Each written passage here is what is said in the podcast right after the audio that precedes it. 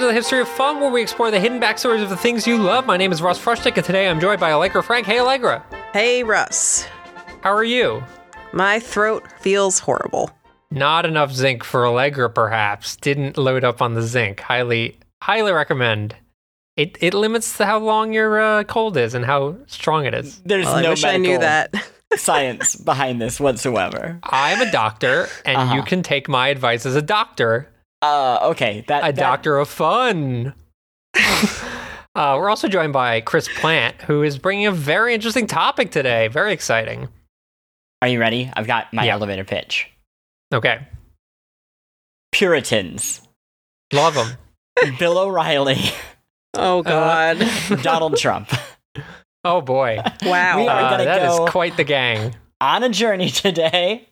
Uh, today we're going to talk about the history of the War on Christmas, which I realized about five minutes before the show started. Fun, debatable. It is History? about a fun thing, and maybe the only war we could ever bring to this podcast, because wars by and large are not fun, and this one is indeed not fun, but it is about a fun thing.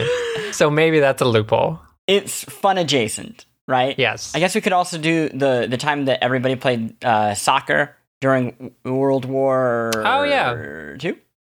Yeah. Yeah, sure. Well, we're not doing that. We're doing the war on Christmas. So anyway, uh, so the war on Christmas. Uh, a thing I did not know is that it is as old as the country itself. And not one of those ways where like, yeah, it's as old as the country itself. No, like it's literally as old as the country itself. But twist, it didn't look anything like it does today. Uh, there's kind of like War on Christmas 1.0 and War on Christmas 2.0. Um, Okay. So a lot of the research on War on Christmas 1.0 comes from a book called The Battle for Christmas uh, by Stephen Nissenbaum. It was a shortlist finalist for the Pulitzer Prize. So wow. cool. pretty legit and very entertaining. It makes for like a good holiday read. Um, it's not as academic as it might sound. Anyway, uh, basically the the where this book starts and where the War on Christmas starts in America is Christmas gets straight up illegal in Massachusetts from 1659 to 1681. There's like, no, you can't do it. And when I say that, I mean you're still going to work. You don't get the day off. You Mm. can't party in the streets. You can't get too tipsy on mulled wine at an office party. None of it. It's all. Did they have offices back then? Yeah, like I, I like where they printed the printing presses at. You know? Sure. yeah, duh, Sure. Russ. That That's sounds where like an they office. worked. I mean, jeez. Um, C- Cathy comics on the walls. It was crazy. so the, the the Puritans' reason um, for this it kind of kind of adds up. They're like, hey, there's no biblical or historical justification for celebrating the birth of Christ on December 25th. so Which- it. Fact. it- Oh, I was going to say this sounds a lot like remember the reason for the season, even back then. Right? Well, well, I mean, it's yeah, yeah, it is reason for the season, but also like it's like beyond the reason for the season. Whoa. It's like we shouldn't even have the season. the mistake you made was having the season. Um, big mistake. and this goes back. uh, The church uh, decided on the date of December 25th, way, way, way back uh, in the fourth century. So it's been around for a long time. It was chosen because it marked the arrival of the winter solstice. So Yeah. it, it it it was kind of glomming onto something from the very beginning. The running um, theme of the season is people stealing other holidays and using it for their own holiday. and just how great the winter solstice is. Yeah. um, so uh, yeah, Puritans rightly note, obviously, if you've listened to any other episodes from the season, that when they're talking about the season of the reason for the season, they're talking about pagan traditions, just Mhm. lathered in a sheen of Christian ideology.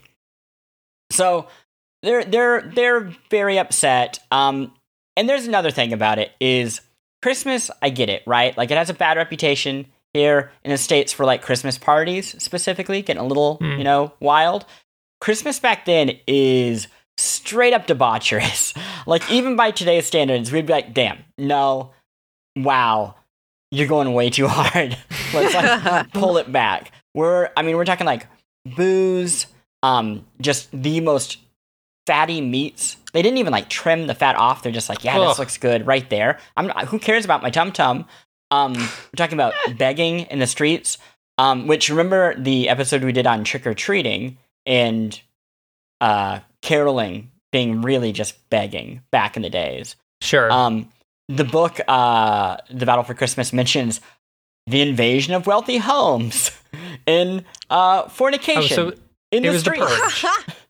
It was Basically, the purge. yeah, it was it was basically the purge. Well, I would say it's like um if you mixed Fight Club with Panic Room, Oh, and you're like, sure. oh, just a tour of the David Fincher catalog, uh, is is basically what Christmas was. So I, I mean, if you think about it, like today, Christmas has this bad rap for being a spree of capitalism. Then back in the day, it was almost the opposite. It was like a riot against the system, where lots of power inversions, Hmm. men, men would dress as women, women would dress as men. Uh, the poor would enter the homes of the wealthy. Everybody's like, "Give me cash, give me booze," and But they were welcomed. It's not like they would break Well- in always. so it's interesting that you say that because the argument that uh, Nissenbaum makes was, and other historians have made, is that it may have been seen as a pressure release valve, Oh yeah. where the like the ruling class is like, well, if we just, you know, you give people a couple days a year, they right. Give them some, some figgy pudding, and then everything works out. Exactly. That's basically the process. Yeah, it's smart. So that's that's what's happening in the U.S. Right. Um, meanwhile, in Europe, from about 1500 to 1800, people just cannot get enough of the Christmas season. And do you know why that is? It's great. Santa. That's part of it. Al- Allegra, do you have any thoughts? Um, because I was going to go with great too, honestly. But also, everything you've just described about American Christmas sounds awesome. So, well, so that's what you were Personally. supposed to do. That's what mostly people were doing in Europe. Um, that's why it was like outlawed. But on top of all those great things that we just described, namely, I guess, home invasion, Allegra, terrifying that you would support crimes, um, is life was horrible. Like life was just horrible. Every other day of the year, you woke up and you worked, and then you gave all your money to either the church or the government. And then they were like, hey, that's not enough. And you're like, okay, I guess I'll give you more until I die.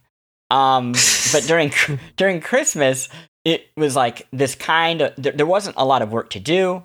Um, you were ramping into the solstice. You had done all your harvesting. Uh, there was actual fresh meat because they would slaughter all the animals. And this was like that brief window before they covered it all in salt and preserved it for the year. And meat suddenly went from tasting amazing to tasting just absolutely awful. Um, beer and wine were ready because they had harvested wheat. Um, it's like this rare time of there's a surplus of food and booze, and you can actually take a short minute away from work. Um, so I think I think there's like a nice connection here because you think of people in 2019 who are like, "Oh, Christmas starts so early, right? Mm. oh, can you just let us like not have to have Christmas right now? When in reality, from the beginning, Christmas has been an argument from people who are like, hey, you know what sucks? The rest of the year, let us have like a month of fun and happiness. Why are you so awful in preventing us that moment? I mean, in uh, their defense, it's it's longer than a month at this point. Come on. Well, no, it was always longer than a month. It would it would start Yeah. around like Halloween, and it would end or like end in like early February. Whoa. Yeah, Honestly, gotta this sounds it. very much like my present day life of the other, what, 11, 10 months of the year are just just not great. and then you just party hard. You're eating the Yeah. fatty meats. You're drinking the flush wine. Break into rich people's homes. Mike Bloomberg does not know what you're doing in his house right now, recording this episode. um, in, in, in to kind of like one more thing from this book that I just think is really a, a really smart point.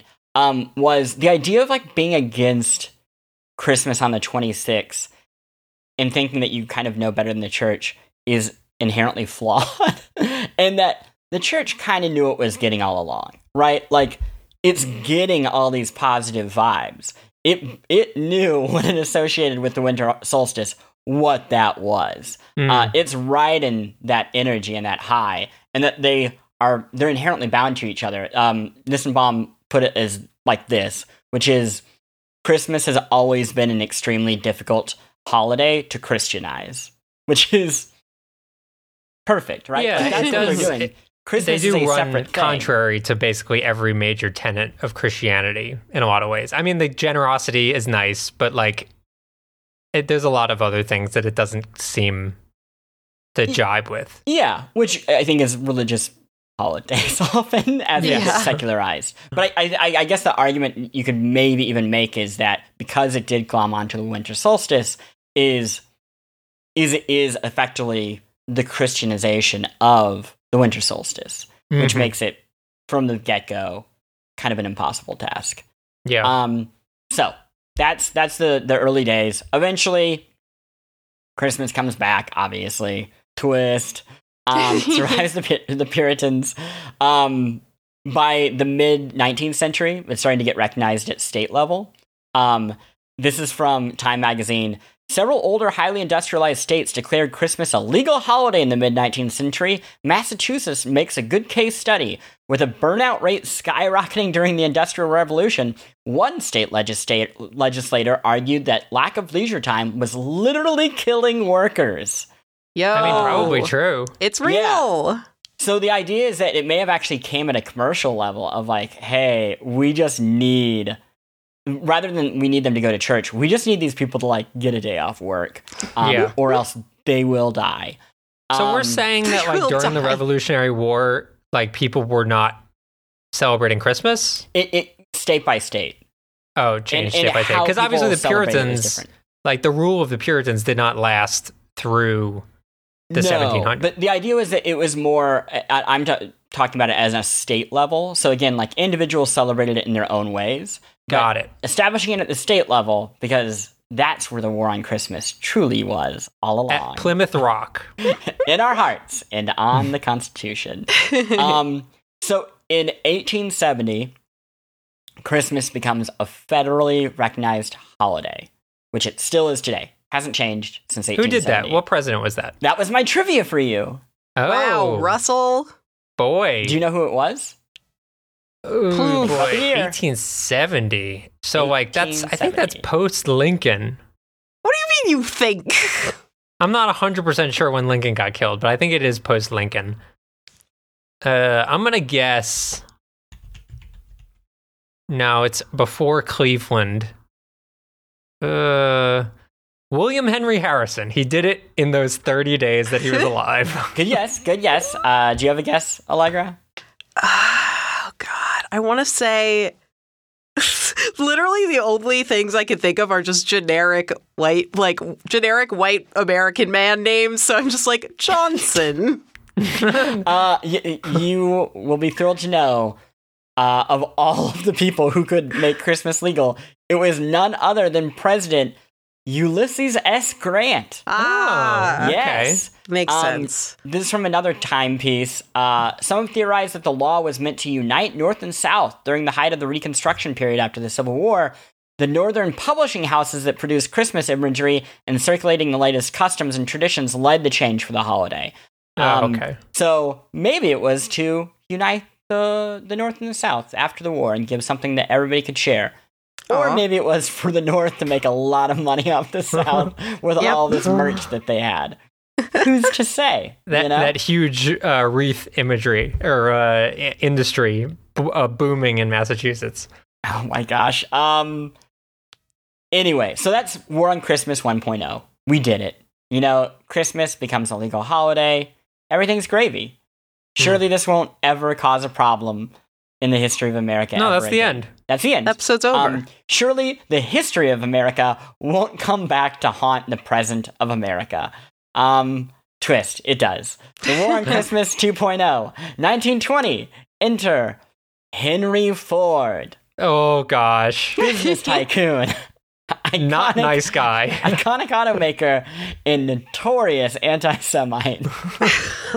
um, uh, he produces pamphlets in the 1920s uh, called The International Jew, the world's foremost problem.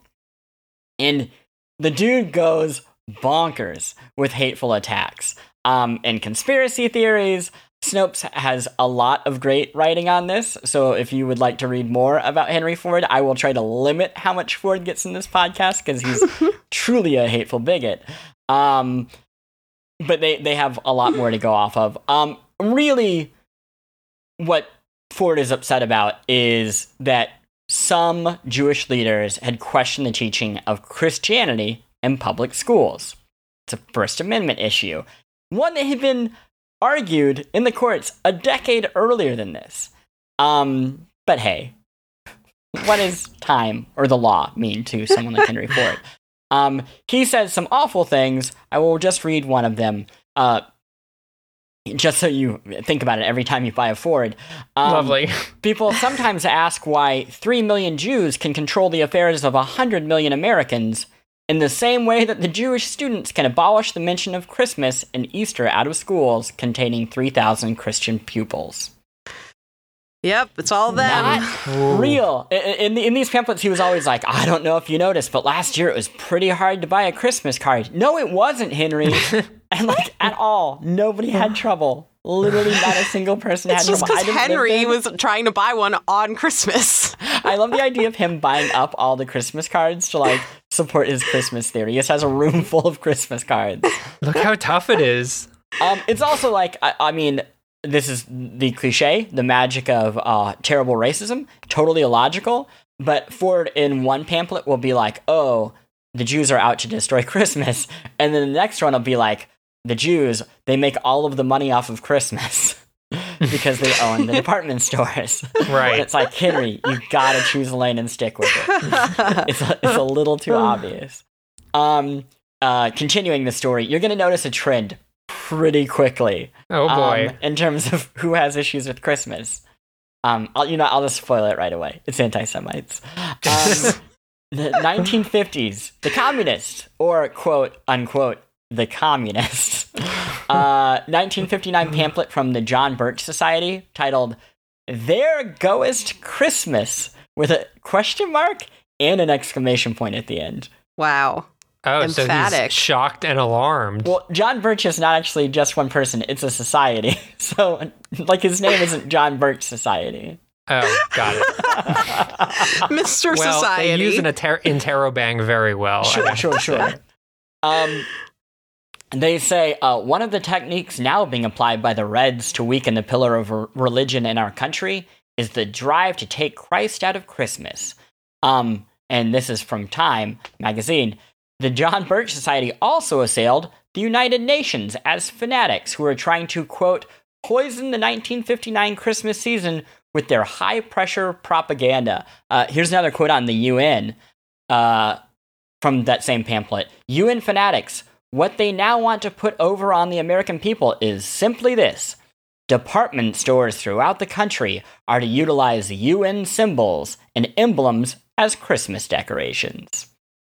Whoa. The so like obvious that subtext- globe with the like plants around it? Yeah, the the the, uh, the subtext here is that UN, the UN represents represents globalism, Yeah. which represents Jewish people. Um, Mm-hmm. even Uh, that's like, interesting because I'm like, I don't know. Uh, Whenever I hear about like McCarthyism, I don't. I feel like I don't remember hearing a ton about the UN specifically as like oh, a so so the John Birch Society, even by like its contemporaries, Hmm. was fringe. Um, Okay. It still actually exists. Uh, it probably won't surprise you that it is notorious for conspiracy theories and anti-Semitism, even to today. wow. Yeah, it actually it, it it hasn't been doing super well since the seventies. I think it's like done average, but I guess it's had an uptick since President Trump. Um, I like that it did Funny. average. It's you know, doing okay. average for a hate group or something adjacent to a hate group. Yeah. Um, so that brings us to the modern era. We're just trucking along. Trivia: What year was Christmas challenged as a federal holiday in the the U.S. courts? How high did it go? Uh, it went to a district court. Okay.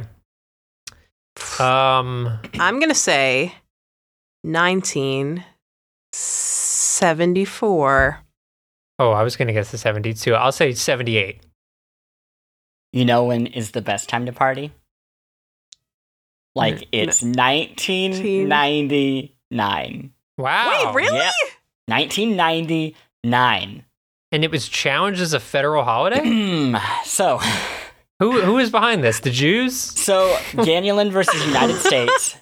The charge is Christmas Day's federal status violates the Establishment Clause of the Constitution. The Establishment Clause is a clause of the First, Min- uh, First Amendment, the freedom of speech. It's legal stuff. It gets complicated. Church and state? the, yeah, the bit you need to know is Congress shall make no law respecting an establishment of religion or Right. prohibiting the free exercise thereof. Yeah, I Um, mean, that makes sense. I got to be honest. They make kind of a point. So, from a, a wiki on on this case, uh, Judge Susan Dlott uh, of the U.S. District Court for the the Southern District of Ohio ruled that the Christmas holiday has become largely secularized, and Hmm. because of that, by giving federal employees a paid vacation day on Christmas, the government the government is doing no more than recognizing the cultural significance of the holiday. Okay. Yeah, that makes sense. Which, if you circle back to the things that we were saying at the beginning, is it was basically secularized from the drop. Right. Yeah. It was initially a celebration of the winter solstice. Um, and but- at that point, like, good luck, like, ripping a holiday away from people after they've had it for 300 years. here's the thing you're not ready for. oh, no. Judge Dlott gave that decision as a Dr. Seuss poem. Wait, what? Part of the decision is a Dr. Seuss So poem, good. which I will now read to you. Thank you. I'm very happy. The court will address plaintiffs' seasonal confusion, erroneously believing Christmas merely a religious institution. Whatever the reason, constitutional or other, Christmas is not an act of Big Brother. Christmas is about joy and giving and sharing. It is about the child within us. It is most about caring. One is never jailed for not having a tree, for not going to church, for not spreading glee. The court will uphold seemingly contradictory clauses. 826 decreeing the establishment and quote Santa, both worthwhile clauses. Oh, boy. We are all better for Santa, the Easter Bunny too, and maybe the Great Pumpkin, to name just a few. An extra day off is hardly high treason. It may be spent as you wish, regardless of reason. The court, having read the lessons of Lynch, refuses to play the role of the Grinch. There is room in this country, and all our hearts too, for different convictions and a day off too. That's That is- pretty excellent. What? It's an exceptional decision. Um, and I will, will not go into it because we could do a whole podcast on it. But there is a good deal of writing about how this is actually legally sound on top of being just a good poem. Well, but also, I'm sure there's the rest of the decision is like a normal. Sure, sure, sure. But I mean, this also actually captures the bulk of the decision. It's wild. Gets off to a rocky start. A little bit of kind of a slant rhyme up top. Yeah, the meter's not great either. It really ends on a strong note, though. it does. It does. It does. Um, Wait, I I- just I- have to ask. Okay, yeah. so when this poem was being read, was this like shocking to people, or they were like, "No, okay, this is normal and fine"? That Well, you, you don't. They don't usually read the decisions in court Okay. for this stuff. It's just printed, right?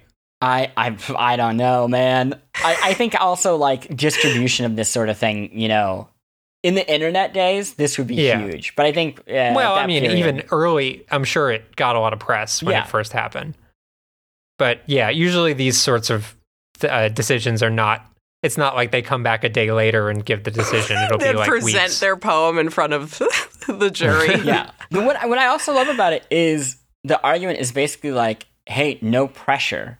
Like, it is, the, the poem is still kind of anti war on Christmas of like, it's just a day off, do whatever you want. right. you know, if it brings you joy, great. If it doesn't, like watch Netflix all day. Not really a problem. um, it's a free day off. I'm not going to take that away from you. yeah, that's pretty chill, man. Yeah. I like it. so, speaking of things that aren't chill, Uh oh. now to the rest of the piece. um, so because of you know this case, or not because of it, but maybe adjacent to it, uh, the war on Christmas people just start ramping up. Um, and that same year, Pe- Peter Brimelow, who uh, uh, another recurring theme of this piece, a dude too conservative for mainstream conservative publications, launches a recurring um, feature slash contest thing on his website vdare.com that showcased offenders in the war on christmas. Um, some context about vdare.com uh, southern poverty law center classified it as a hate group. So, Cool. so there's that. Um, from time magazine the inaugural villain was uh, this is in, in the timepiece on it. The inaugural villain as the was the Department of Housing and Urban Development, which earned the dubious honor for hosting a holiday party dubbed a celebration of holiday traditions. Uh oh. How oh. dare they? Um, We're we're Oh, gonna get tagged for this whole podcast season. yeah. Oh, the no. following year, uh, Amazon.com became a target of Brimelow's wrath for subjecting consumers to the non-denominational greeting "Happy Holidays." Ah. yeah. Yeah, It's terrible. The, the, the format goes on to serve as a contest um, with uh, all sorts of people participating, um, namely uh, supporters of eugenics and more anti Semites, both of who won various years. Um, the fringe groups, of course, as, as we have seen recently, um, are kind of like magnetic poles. So Mhm. when at first when he does this, everybody's like, "Whoa, chill!" like, Yeah. that's a lot. You are embarrassing us. But of course, you know, the further the extreme, the gra- more gradual the center kind of gets pulled towards it. so this goes from being uh, too extreme to being pretty normal um, in about two years. yeah, Um, it's also I mean it makes sense why they latch on so you have these like right wing, you know, anti Semite, neo Nazi, whoever is doing this, but you pick a topic that is not we want to kill all the Jews. You pick a topic that's we miss Christmas and how they used to say Merry Christmas in the Gap. yes. And then you can get the people that are like, Yeah, I do too. I miss hearing Merry Christmas in the Gap. And then suddenly those people realize that they're aligned with The anti Semites. It's like, whoopsie. Yeah. Oh Yeah. well. So uh, uh, eventually, the the campaign uh, just gets fully adopted by Fox News, um, and people who either work within Fox News or or are part of it. Uh, in 2005, we get the War on Christmas. How the liberal plot to ban the sacred Christian holiday is worse than you thought. Um, it's not my favorite book. Um, it's by John Gibson, and it serves as this sort of urtext for like dopey, awful War on Christmas books cottage industry. Like every year, if you Google War on Christmas, or not Google it, put it in Amazon search bar. Um, oh my. You are not for want. You could build an advent calendar of War on Christmas books. Um, Sarah Palin published one. It has recipes. I encourage Recipes. you to, to, to not buy it, um, but maybe peek through it at the library. Um, Gibson himself has actually claimed to be shocked by kind of the political storm this book unleashed. Um, and he blames two things uh, when talking to the New York Times. He blames the provocative Himself? title. Oh yeah. Okay. I was gonna say he's probably partially to blame. Well, uh, so it's, he doesn't blame himself. He blames the title. And do you have any other guess?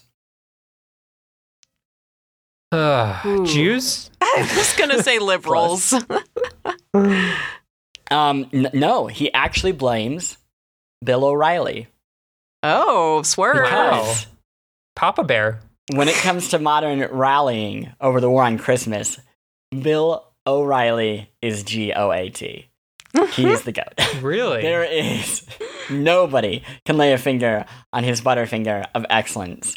Um, O'Reilly and and also to some degree Sean Hannity, they are PO'd around this time of like 2005 or so. That corporate brands like Walmart uh, are gradually adopting um, strategies that expand how they both display holidays and address them in their stores. Hmm. You know, plans to make uh, inclusivity a priority for all of the people who come there. Uh, they still sell Christmas trees and all these other things, but they also sell other things. Um, and they're not happy. This diatribe uh, is sourced by Snopes, and it's good. Um, so I'll I'll just skim through it. All this is Bill O'Reilly. I can't do a Bill O'Reilly voice. I really Good, wish that's I could. Don't don't try. We're Uh, doing it so this was on his show though. This is Or on re- his show. Okay. Um, all over the country, Christmas is taking flack. In Denver this past past weekend, no religious floats were permitted in the holiday parade there. In New York City, Mayor Bloomberg unveiled the holiday tree, and no Christian Christmas symbols are allowed in the public schools. Federated department stores Macy's have done away with the Christmas greeting Merry Christmas. Now all this anti-Christian stuff is absurd and may even be a bias situation. Love when people drop the bias word. But the real reason it's happening has little to do with Christmas and everything to do with organized religion. Here we go. Oh boy. Secular progressives realize that America, as it is now, will never approve of gay marriage, partial, partial birth abortion, euthanasia, legalized drugs, income redistri- redistribution through taxation, and many other progressive visions because of religious opposition. But if the secularists can destroy religion in the public arena, the brave new progressive world is a possibility. That's what happened in Canada. So What? Whoa. So the idea is it, it's that it's, it's like- Santa is keeping the tide back. well, like if we if if people, it, it's like kind of hard for me to parse. Basically, I think what he's saying is if liberals destroy Christmas and then other religious holidays, Yeah. religion won't be able to take the hit. Religion itself will collapse and then cease to be the barrier that has protected America from progressive. Right. No one will know what's right and wrong without the guidance of Christmas, Christmas and religiosity, essentially. Yeah, effectively. What happened in Canada? It, it- liberal agendas got passed, I think, is like the argument. Oh, yes. Okay. Yes. Um, Healthcare. Yeah. Um, so at this point, the people uh, cast as against Christmas, quote, against, and the war on Christmas become the, the boogeymen of just conservative talking heads.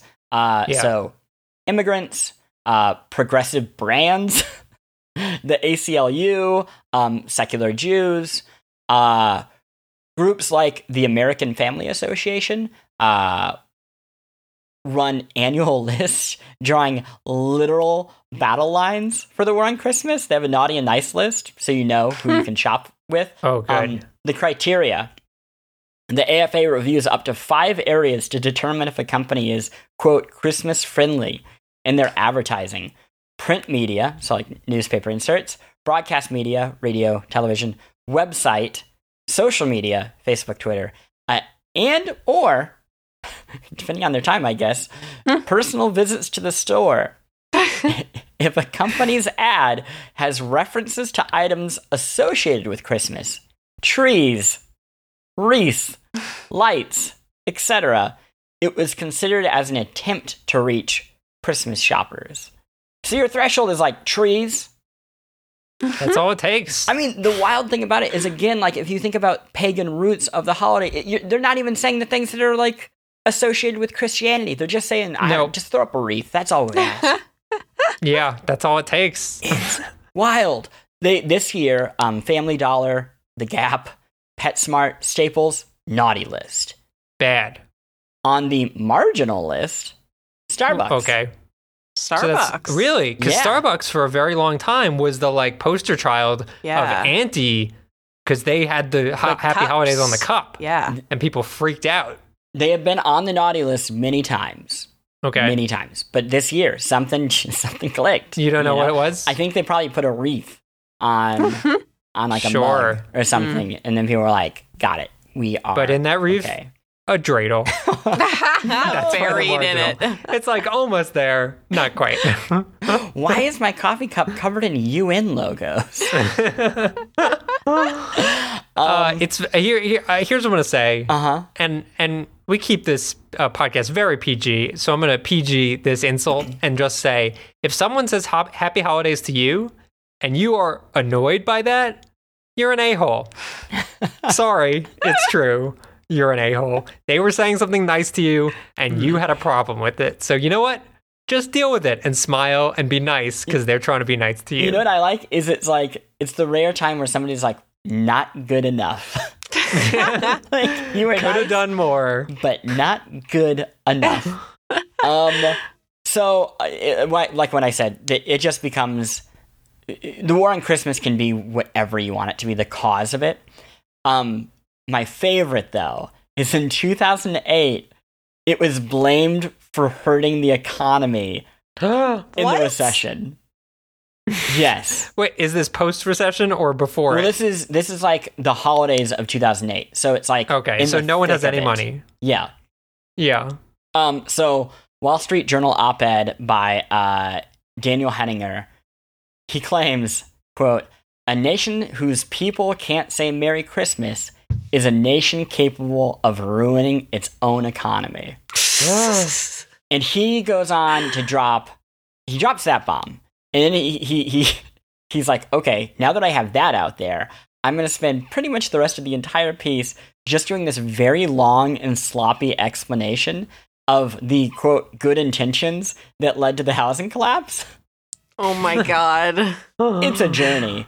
Um, cool. and then after he does all that, and he's like, "Oh, and that's how we got the recession, or or whatever they were calling it at the time, because you wouldn't want to use the R word." Um, he comes back and he ends with one more bomb. Responsibility and restraint are moral sentiments. Remorse is a product of conscience. None of these grow on trees. Each must be learned, taught, passed down. And so we come back to the disappearance of Merry Christmas. It has been my view that the steady secularizing and insistent effort at de religioning America has been dangerous. That danger flashed red in the fall into subprime personal behaviors by borrowers and bankers, who, after all, are just people.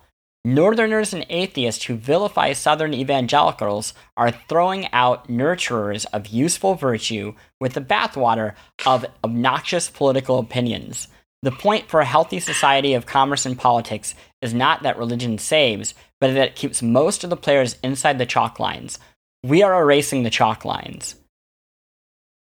Yeah. Yeah, and, oh, and then, and then he, and then, wait, wait, wait. One final line. Okay. Feel free. Banish Merry Christmas. Get ready for Mad Max. Oh my Okay, god. yeah. Now I gotta be honest. That is the best, most convincing. I'm I'm in. You're not- to be you're honest. I saw that movie. That was awesome. So if that's where we're going, Everyone is like go- reading and they're like, I don't know, this conflation's a little much. And then it gets to Mad Max and you're like, yo, wait, that was a great movie. I mean, look, it's not Beyond Thunderdome. it's just Mad Max. So like things haven't progressed that far. I'm fine with that. Mm-hmm. You know what it does, though? It does loop back to anti Semitism. We get Mel Gibson in there. oh yeah, a little, Oh, little Mel Gibson yeah. nod. All, all roads.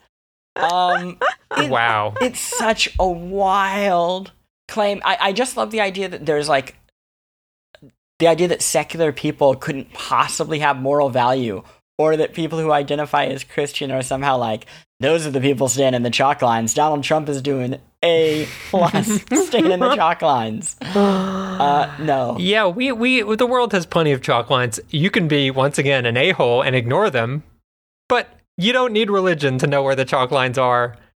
You just need to be a good person. It's pretty wild. It's good. Okay, so whew, we did it. We have Wow. made it to today.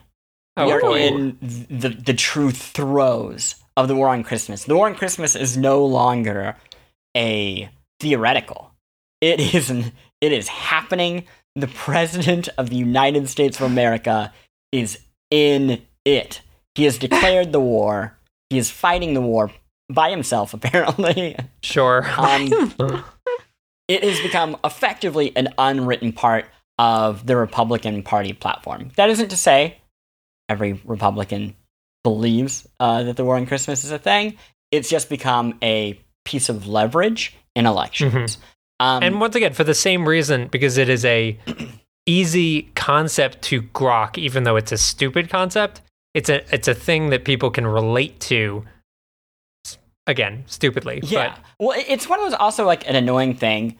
Um, I just imagine people who are running as a public Republicans who get asked like that war on Christmas, right? And they're like, uh, yeah, sure. like, uh, I do I really have to pander to this? Sure, sure. The war on Christmas. Yeah, yeah, yeah. I've heard about it. Um, people who are not coming from that place of just exhaustion. Donald Donald Trump. Um, Snopes notes that in the 2016 campaign for POTUS, then presidential nominee Donald Trump promised, if elected, he'd bring back quote traditional language like "Merry Christmas." Uh, but Spoilers. Hmm. Where did it traditional go? Usually is a loaded word. Um, Yeah. he uh, brought obviously that back the following year once he actually became president um, and it's it's not great he he has uh, just dropped it randomly like it's kind of like his like I in think- May. yeah, I think it's just like when he's riffing, he, he doesn't know what to have. Kind of like a bad improv actor. He's Sure. like, oh, um, also, um, uh, yeah, we're married, and you hate me, and you're not my mom. Like, what? No. Why are you riffing like this? Stop. Just go back to whatever your point was. Be chill. Be cool. He's like, no, I can't. Um, it's it's bad.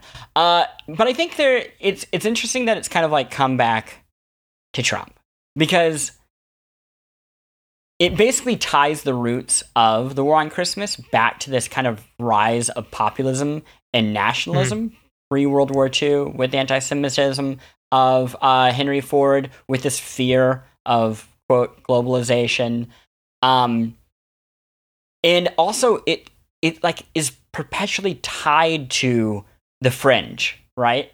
I think what's Mhm. weird in this case is the fringe became president. Right. Um, but it is this thing that you always get the sense at every step of the way that there are those other people, like that I mentioned, who are like running on Republicans who are just like completely not here for it, mhm. but feel increasingly pulled uh, in that direction by the fringe. And it's so bizarre to watch. Um, I also think we we kind of loop the loop in that the war, the war on Christmas 1.0, began with the most extremely conservative Christians trying to limit uh, public celebrations of Christmas to protect, quote, protect it. Uh, and it ends with extremely conservative Christians trying to champion Christmas um, because that is their perception of how to protect it, but also to like make sure that secular beliefs don't get any like place at the table. Um, But also, it's important to remember that like they don't really care at all. yeah. like this is just a leverage point of an us versus them thing. Donald Trump does not give No. an S about Christmas. but there are people in this country who truly do think like yes, it's under yeah, attack. and and that's who he's trying to reach Yeah. is the people that like take this stuff to heart. yeah. But like these people are just using it as a it's a talking point. Yeah, it's just like And one other thing, to make money. Mhm. yes, because there's so much money. Um, this is from a piece by Max Blumenthal in 2008.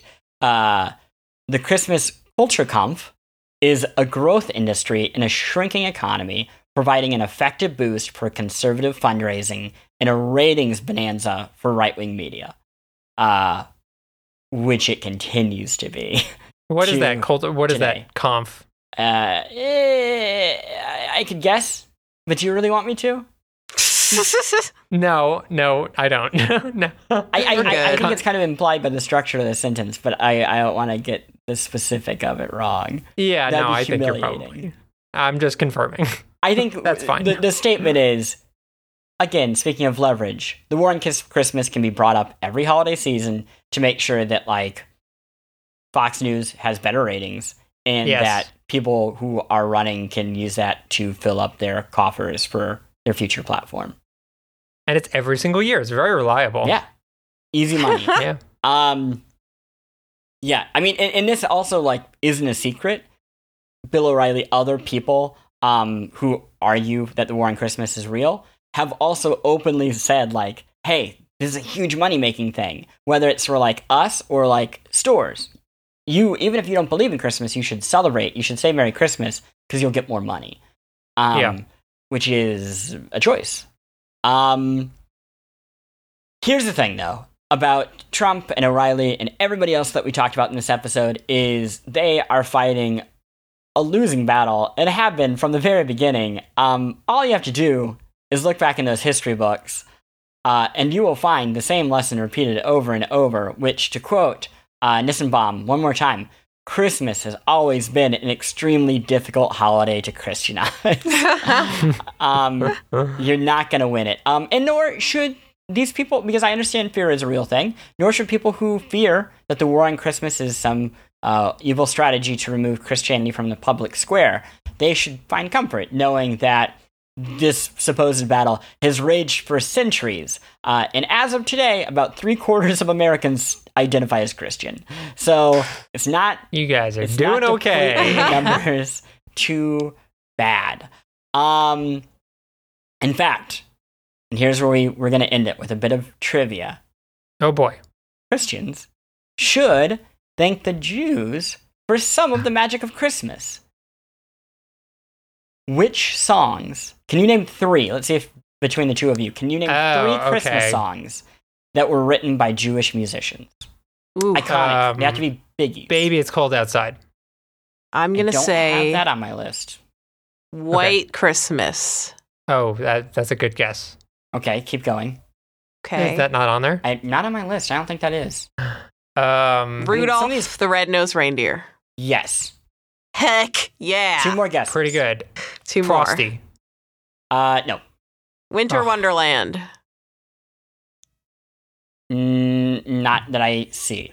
I realized this was a weird format because I can't fact check to see if they were also written by Jewish musicians. What about all the songs from Nightmare Before Christmas? Here's what I'll tell you. Oh, interesting choice. um, the Christmas song, so chestnuts roasting over an open fire. sure. Mhm. Um, let it snow, let it snow, let it snow. It's the most Jingle wonderful- bells? What? It's no, let it snow, let it snow. No, I know. I was let it guessing another Jingle no, Bells. I stop was- guessing. Okay. it's the most wonderful time of the year. Oh, yeah, good one. Mhm. Santa Baby, I love Santa Baby. Oh, Silver Bells, all of these. Wow, uh, Silver Bells. Yeah. Oh, and White Christmas, Irving Berlin. Who I think I also- guessed White Yeah, Christmas. sorry, that was I- one of I- my guesses. Listen, I goofed. I'll be honest. The font was a different color, and I got really confused. was it white? It was No, white on it was white. it's green. white. Um, also, Irving Berlin wrote "God Bless America." Yeah. This is all. All Take those that. are from Newsweek. But here's one. One more. Johnny Marks, who single-handedly wrote Rudolph. I don't want a lot for Christmas, rocking around the Christmas tree, and many more Christmas songs. The dude just dominated the Christmas. Home market. Alone would not exist were it not for this You man. gotta love Johnny Marks. Um, so that's that's the war on Christmas. Um, uh, sources for that one: Time Magazine, the New York Times, Newsweek, Snopes, Wikipedia, and hey, uh, we wouldn't be here without you, Fox News. You certainly were a source. Um, and then also that book, which uh, I'm gonna repeat because I really think everybody should check it out. I, it's such a great holiday read.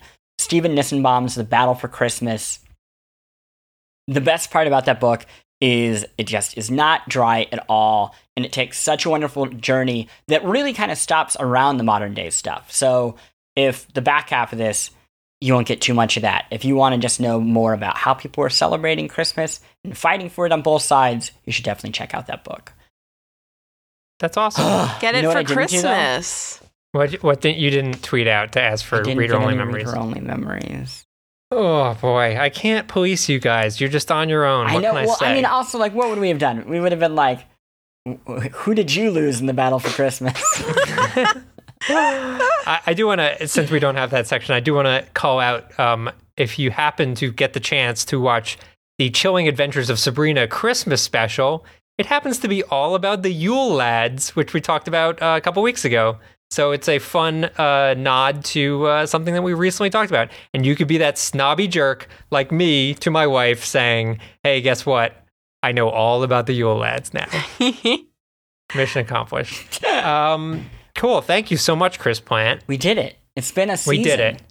Yeah, this is this is going to be the end of the season. Thank you, Allegra. I want to thank Allegra as well. Thank you. Um, th- this is going to be the end you. of the uh, holiday tradition season that we've been doing. It's been a blast. I've, I've had a really good time. Um, any favorite holiday traditions for you guys that jump out at you? I think mine is the new tradition of doing what Allegra just did, which was this weird Jackie Onassis. She like lowered her wrist to her waist and was like, "Thank you." Yeah. That's great. Uh, you can say that instead of uh, Merry Christmas or Happy Holidays. Every time you get a present you. on the holidays. Thank you. Thank Perfect. you. Uh, so that's going to do it for us. Uh, we are going to take a break. Um, we are going to go away, but not forever. Do not worry. Uh, definitely stay subscribed to the History of Fun podcast feed. Uh, we're going to be having more episodes in the coming year. We're going to be doing some uh, similar in this style. We're going to pick a theme and we'll do sort of mini seasons on that theme. So definitely uh, stick with us. Uh, we love having you guys. We wanted to thank all of you for all the support that you've given us uh, through this season and since the beginning of the show. Uh, we'd love to see all the reviews that you guys have been putting up. Uh, all the support on Twitter and everything like that is really terrific. Um, is there anything else that we needed to touch on? Um, we probably should. Uh, le- Okay. we should leap the dips. Well, but I wanted to do the oh, You outro beat him to first. it. You beat him Listen, to it I'm just leaping ahead to the Thank dips. you. Thank you so much for listening to the History of Fun, where we explore the hidden backstories of the things you love. Leap the dips, everyone. Thank